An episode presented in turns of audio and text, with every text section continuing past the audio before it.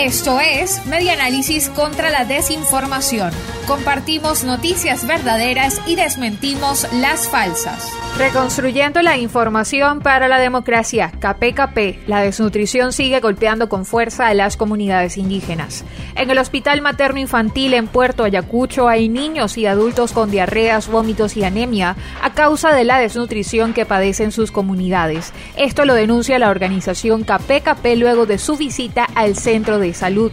Constata la presencia de 60 niños hospitalizados, casi la totalidad indígenas, y en su mayoría de los pueblos Yanomami y Yecuana, que presentan un alto grado de desnutrición, según reseña el tiempo.com.be.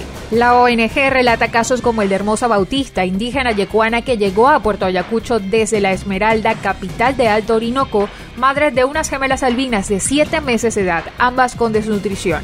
Las fallas en los servicios de salud en comunidades indígenas no solo de Amazonas, también en Bolívar y Delta Macuro son descritas en el boletín de KPKP, donde se evidencia que pasan los años y no llegan las soluciones a los problemas de acceso a servicios de salud en comunidades y municipios del interior, y sus habitantes siguen padeciendo el no poder contar con este vital servicio como garantía de sus derechos constitucionales.